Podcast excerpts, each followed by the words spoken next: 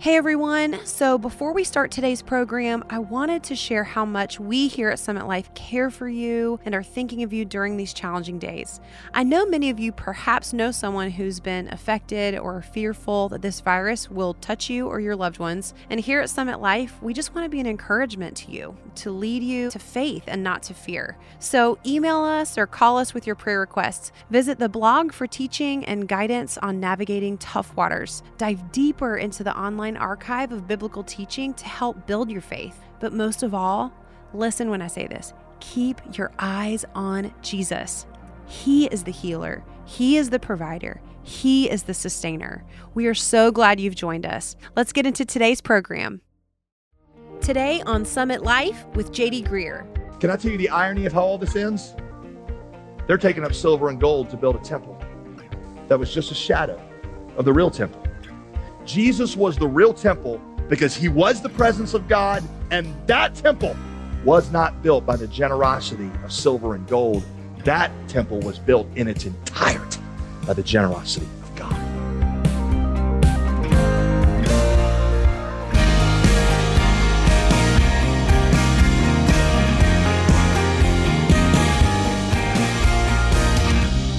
Welcome to Summit Life with Pastor JD Greear. I'm Molly Vidovich. Let me ask you a question. What are the characteristics or marks of a life lived for the gospel? Tough question, right? But today, Pastor JD provides the answer for us, and he gets that answer from a surprising place.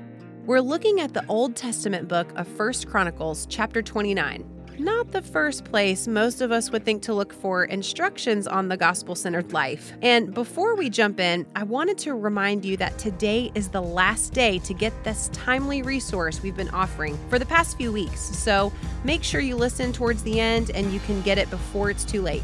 Let's join Pastor JD. Well, today, what you're going to see is a scene from the life of King David that just kind of wraps up and summarizes his whole, whole life in one picture. Second Samuel, which we studied last week, after God stopped the plague, David buys the field where God had shown mercy, and David dedicates that piece of ground as the place for the building of the future temple. Well, at the end of First Chronicles, which we're going to study today, David takes up an offering for the building of that temple. And then he prays a prayer that is stunning in how well it epitomizes David's life philosophy a life that stands amazed by God's grace toward him, a life just clamoring to respond to God. So let's begin reading in 1 Chronicles 29 9. Then the people, it says, they, they rejoiced because they'd given willingly. For with a whole heart, with a peaceful heart, with a heart brimming with peace and joy, they'd offered freely to the Lord. Verse 10 David the king also rejoiced Therefore, David blessed the Lord in the presence of all the assembly. And David said, verse 11, Yours, O Lord, yours is the greatness and the power and the glory and the victory and the majesty. Everything we have that is worthy of anything has been a gift that comes from your hand for all that is in the heavens, verse 11, and in the earth is yours. Yours is the kingdom, O Lord, and you are exalted as head above all, not me. Verse 12, in your hand are power and might, and in your hand it is to make great and to give strength to all. Verse 14, but who am I, David says? What is my people? That we should be able to thus offer willingly. David acutely aware of how much grace God has shown to him and to these people. For all things come from you, and of your own we've given to you. We didn't give you anything that was actually ours. Verse 15, for we are strangers before you and sojourners, as all our fathers were. All our days on the earth are like a shadow, and there is no abiding. In other words, God, this is your world. We didn't bring anything into this world. We're not going to take anything out. Everything is a gift from your hand. Verse 16. Oh Lord our God, all this abundance that we have provided for building you a house for your holy name comes from your hand and is all your own. Verse 17. And now I've seen your people who are present here offering freely and joyously to you. Oh Lord, the God of Abraham, Isaac, and Israel, our fathers, keep forever such purposes and thoughts in the hearts of your people. In other words, God, this is what I'm asking for as my final act as king. Would you keep this spirit alive in our people and direct the hearts of your people, verse 18, towards you? Verse 19, grant to Solomon, my son, Solomon, my son, a whole heart that he may keep your commandments, your testimonies, and your statutes, performing all that he may build the palace, the place for you to dwell, for which I am now making provision. Verse 20, then David said to all the assembly, Bless the Lord's your God. And all the assembly blessed the Lord, the God of their fathers, and they bowed their heads and they paid homage to the Lord. Verse 22 And then they ate and they drank and they got jiggy with it before the Lord on that day with great gladness. And now, my friends, here is the official end of our story of David. And so they made Solomon, the son of David, king, and they anointed him as prince before the Lord. And David quietly passes off the scene, and he dies shortly thereafter. Here's what I want to do I want to give you three elements from that prayer that undergird David's life philosophy. Three things that summarize it. These three things, I believe, should also summarize your life philosophy. These are the three core components of the gospel centered life. I'm going to give it all three at once, and then I'm going to break them down one at a time. Okay? Number one, everything we have comes from God. That's going to be in verse 14.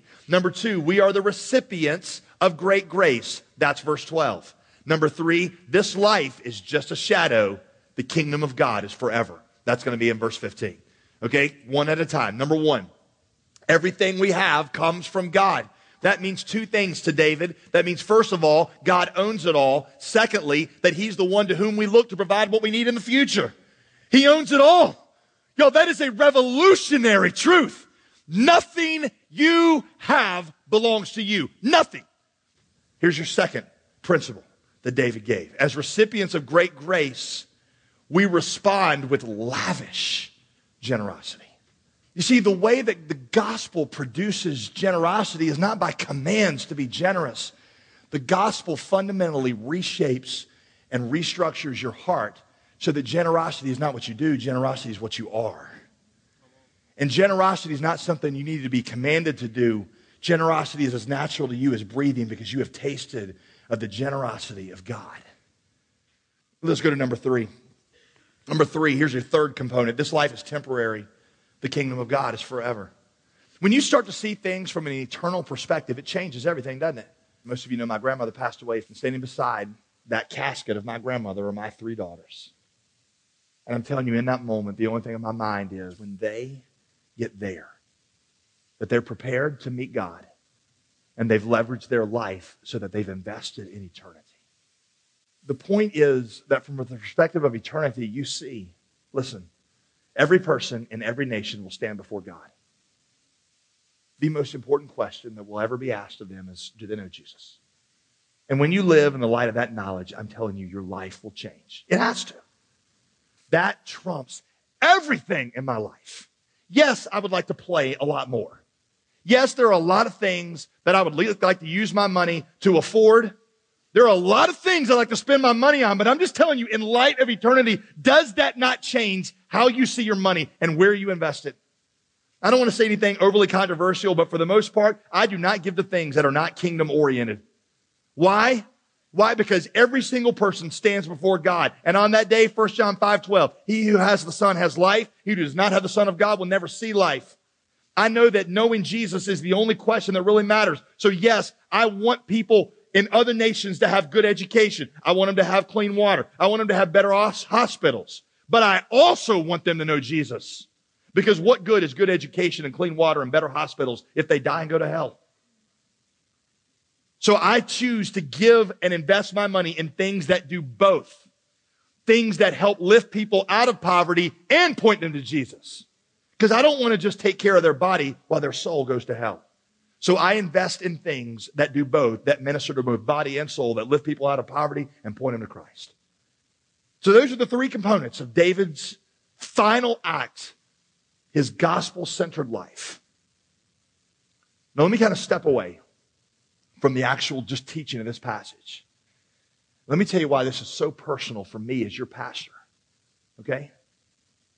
And that is, I'm very aware that for the majority of the people in this room, right here, and in our other campuses, you don't tithe, which is a major problem for you on three primary areas. Number one, it's a trust question because it has to make me ask, what is it that you really trust in life? Right? I mean, if you won't even obey God in this one area where He has been so crystal clear, what? does that tell me about how you trust God. See? I mean, you, you can't say, well, I trust God in every other area except for this one. What does that indicate to me about how you really live with faith and faithfulness, walking with God? I mean, you, you see where I asked that? I mean, I feel like that's a fair question. Now, I'll, I'll be totally honest with you. I'll lay my cards on the table. I'm at a point right now financially in my life where I can't afford to tithe. And so that means for my wife and I, we've gone way beyond the tithe to give. But that wasn't always true for us. There were several years, especially right at the beginning of our marriage, where we didn't see how in the world we could afford it. And every single time, through the grace of God, and usually a friend speaking into my life, we tithed even when we felt like we can't afford it. And I'm telling you, I'm telling you, there's not an ounce of rhetoric in this. I'm not trying to say cool preacher things for you to Twitter. I'm just telling you, this is the honest truth. God and I and my wife, for 10 years in a row, have played this game of who can outgive who. He's won 10 years in a row. When we have been at a place where we said, God, we're trusting you to provide for our needs and we're going to tithe of everything that comes in, regardless of whether we can afford it or not, God has this way of multiplying and giving it back to us. The story of the five loaves and two fish is a great picture of that. If the little boy gets five loaves and two fish, he comes home with 12 baskets full. Imagine that conversation. Son, I gave you like, you know, five loaves and two fish. Well, you know, what is all this? you wouldn't believe this, man. I put it in the hands of Jesus. Bam! It turned into 12 baskets. That has been my experience. Now, I'm not telling you, okay, you know, well, you put one dollar on the plate today and you'll get 10 out. Now, I'm not saying that, all right? I'm just saying this is a central trust issue. You know, at the risk of being overly personal, this year, my wife and I had a situation where it looked like we could face a financial crisis. I won't go into the details of what that is, but let me just leave it at that and say we were scared for a few months of this year. And uh, I actually told my wife, I was like, I think I'm just going to set aside the tithe and just hang on to how much I owe for now. And then once we get through this financial crisis, then I'll, I'll see if we can afford to give it. And a friend of mine spoke into my life. He said, Don't you do it. Don't you do it. You have stood up for years and told us to trust God. Now God puts you in a place where you have to trust Him. Do it! And I wrote it out and I handed the check to Tim Jackson, our church financial officer, because I know I'd never, ever, ever get it back from him in a million years, no matter how much I begged and pleaded. And I gave it to him and he took it. And I'm telling you, 11 and 0, God wins again. The way that God brought us through that, the way that God provided for us, I'm telling you, it always happens. And I got a file full of letters from some of you who tell me that's been your experience too. This is a central trust issue. It's a, for me, for you, it's a kingdom issue. Because see, I have to ask what kingdom you're investing in. Because every disciple of Jesus, one of the key components of discipleship, would you listen very closely to this?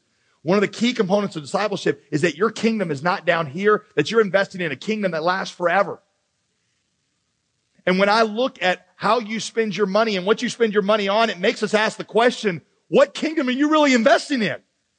That is not something that is reserved for a special few. Every single disciple of Jesus is put on this earth and leverages the resources that have been given by God to him or her for the purposes of that kingdom, not this one. Now, I know what some of you are saying to this one. You're like, JD, you just, no, you don't understand. I'm not rich. I'm not, listen, I've met very few people in my life who would actually say they are rich. When I ask people, oh, you know, people are always what class? Middle class. Nobody's ever like, yeah, I'm upper. I'm like superstar level class. Nobody ever says that. All right, I'm always middle class. Middle compared to what? If, listen, if you made only $1,500 a year, only $1,500 a year, that is more than 80% of the people on earth. Statistically, if you have sufficient food, decent clothes, live in a house or an apartment, have a reasonably reliable means of transportation, you are among the top 15% of the world's wealthy. If you have any money saved, if you have a hobby that requires some equipment or supplies, a variety of clothes in your closet, two cars in any condition, and live in your own home, you are in the top 5% of the world's wealthy. You ever go see a movie? You got a, you got a bad Starbucks habit like I do? Yeah? You got one of those things in the middle of your sink that goes, you know what I'm talking about? What's that called? What's that called? Garbage. You ever, garbage disposal. You ever put garbage in there? No, what do you put in there? Excess food is what you put in there. You understand that you and I live with a level of comfort and enjoyment that makes us ask, what kingdom are we living for? You and I probably got more than we realize we do. Leveraging ourselves radically for God's kingdom, hear me, is not just for a special few. It is the role of every disciple. And a lot of people I talk to seem to feel like pouring yourself out for God's kingdom and leveraging your stuff for God's kingdom is for a special called few. And the rest of us can go on building, you know, our own kingdom and throwing God a tip every once in a while with our lunch money. Jesus said that every disciple of his, every disciple of his pours himself out and leverages himself for God's kingdom, not this one. So we read verses in the Bible like this one, 1 Peter 5, 7, cast all your cares on me. And we're like, oh, that's a promise from Jesus to me. And we read Jesus' command, Matthew 28, 19, go into all the world and preach the gospel. I'm like, yep, I'm not really called to that. Matthew 11, 28, come unto me, all you who labor and are heavy laden, and I will give you rest. We're like, oh, that's for me. I love Jesus. Then we read a few chapters later. If anyone will come after me, let him deny himself, take up his cross and follow me. And we're like, oh, I'm not really called to that. By what right do we appropriate the comforts of Christ but ignore the commands?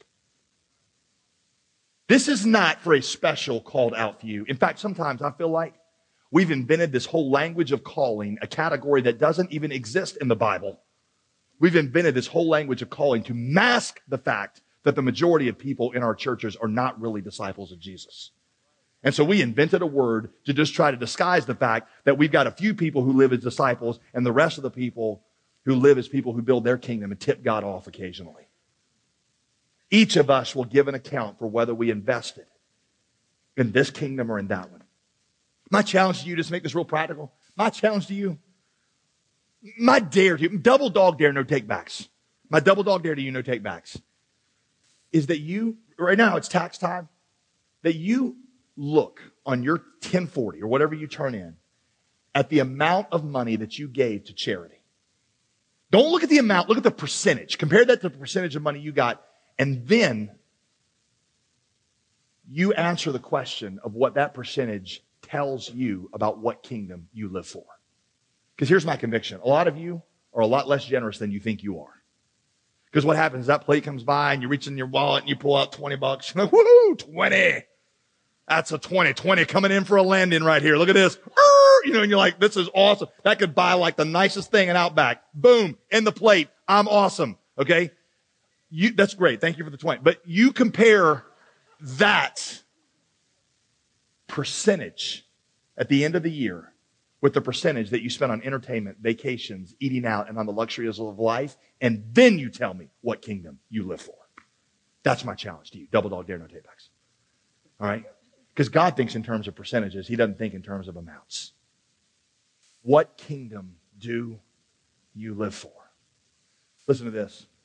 The average church going person gives about 2.4% of their income. Most of them spend more on their pets than they do the Great Commission. Christian Americans today give percentage wise less today than they did in the Great Depression. Politicians are the worst. They give down about 0.7%. It's a trust issue, it's a kingdom issue. Thirdly, it's a gospel issue for me. Because again, I would say, how could you know the grace of God and do nothing for those who've yet to hear? These are individuals just like you and me who are no less worthy of the grace of God than we are because we're not worthy. These are individuals who are in the same spot that you and I would be had we not heard about Jesus. Where would you be without Jesus? You're in exactly the same spot that millions of people are without you. John Piper says this in Desiring God. Listen to this quote. Three billion people today are outside Jesus Christ. Two thirds of them have no viable witness in their culture. If they are to hear, and Christ commands that they hear, then cross cultural missionaries will have to be sent and paid for. All the wealth needed to send this new army of good news ambassadors is already in the church. If we, like Paul, are content with the simple necessities of life, hundreds of millions of dollars in the church would be released to take the gospel to the frontiers. The revolution of joy and freedom it would cause at home would be the best local witness imaginable. Guys, those are my concerns. I know that some of you will misinterpret this as a ploy for an offering, but I'm telling you, don't give it here. Give it somewhere else. Because this is not about that. This is about three of what I would consider to be the most core issues and what it means to be a disciple of Jesus. What do you trust? What are you living for? What kingdom are you living for? And do you really get the gospel? That's what this all comes back to. I asked myself a, a, a question this week, I'm like, okay, if I had some kind of promise from God that we would never have a financial need at the church, would I still care so deeply about this? And the answer from the bottom of my heart is yes. Because these are the issues that relate to what it means to be a disciple of Jesus. Can I ask you something? If you're mad at me right now, and I know some of you are, okay? If you're, would you just ask yourself this question? Why are you mad? Are you mad because you really think that I'm doing all this as a manipulative ploy to get your money? Is that why you're mad? Or are you mad because I have got in your face and touched on the things that you trust and love most? Is that why you're mad? Because maybe, just maybe, the reason is that latter one. If it's the first one, you should be mad at me. If it's the second one, I would urge you to repent, to not harden your heart to the Word of God, but to repent. This caused a revolution of joy in Israel. And that's what I long for from you. And let me commend you. So this is not all negative. Some of you in this church are getting it. And that means that in a day when most churches are cutting back on ministries because of the recession, our church has continued. The generosity has multiplied, and we're able to do things now that we wouldn't even dream of being able to do last year. And that's because of your generosity. It's because some of you are getting it. Even in the midst of a recession, you're getting it. And I want the rest of you to get it. Because I want you to walk with the peace and joy that comes from having God as your God so that you are not the servant of money and you're free with it and you give it away because God's kingdom is your delight and He is your rock of security and because His promises are your power. That's what I desire for you. Let me bring all this back, land the plane here, okay? First Chronicles 29. First Chronicles 29. Because of the generosity of God's people, they're able to build a temple beyond any of their imaginations. I wonder what would happen if we were saturated by that same gospel spirit that these people were. David's mission statement is simple. Here it is. Respond to God's grace, prioritize God's kingdom. In fact, write this down. A gospel centered life is a life that responds to the generosity of the gospel and a life that prioritizes the message of the gospel. A gospel centered life is a life that responds to the generosity of the gospel and a life that prioritizes the message of the gospel. Can I tell you the irony of how all this ends? They're taking up silver and gold to build a temple that was just a shadow of the real temple. You see, the temple was a place where God dwelt, and the temple was a place where sacrifices were offered. When Jesus Christ showed up on earth, he was the presence of God. He was God in the flesh. And he was the sacrifice offered for sin. Jesus was the real temple because he was the presence of God and he was the sacrifice for sins. And that temple, that temple, the real temple, was not built by the generosity of silver and gold. That temple was built in its entirety by the generosity of God. And what David and the people are doing is merely a dim reflection of God's extravagant generosity to us. If the people were moved to such generosity by the generosity of their King David, how much more should we be moved to generosity by the generosity of our King, Jesus? What a fitting way to end David's life, pointing away from David to a temple and a kingdom that would be built by God for man entirely at God's expense and not ours. Pastor JD Greear has put the finishing touches on a series called Search for a King. You're listening to Summit Life. If you missed any of these previous messages, though, it's not too late. Find them all on our website at jdgreear.com. Our prayer is that through the life of David, you would learn to see Jesus as the ultimate king that you have been searching for and that he is the ruler over all. This is a particularly good reminder during an election year here in the United States. As Christians, our political convictions, no matter how passionately held or biblically based, should always be secondary to the gospel message that declares Jesus as King. We'd love to get you a copy of a book written by two people we truly trust on the topic of politics Doctors Bruce Ashford and Chris Pappalardo. It's called One Nation Under God A Christian Hope for American Politics. Today is the last day to get it from us. As a nonprofit ministry, we're dependent on your support, which means the cost for airing these daily broadcasts is covered by your generosity. You can join the team that makes it all possible and donate today. We'll say thanks by sending you a copy of our latest resource Ask a team member for your copy of the book titled One Nation Under God when you call 866 335 5220. That's 866 335 5220 or give and request the book online at jdgreear.com. When you're there, take a few minutes to browse around. You'll find previous messages, blogs and articles, resources, videos, and so much more. It's all available free of charge at jdgreear.com. I'm Molly Vidovich. Join us next week as we jump into the New Testament for the start of a short series about seeing the world the way God sees it. We hope you'll join us Monday on Summit Life with JD Greear.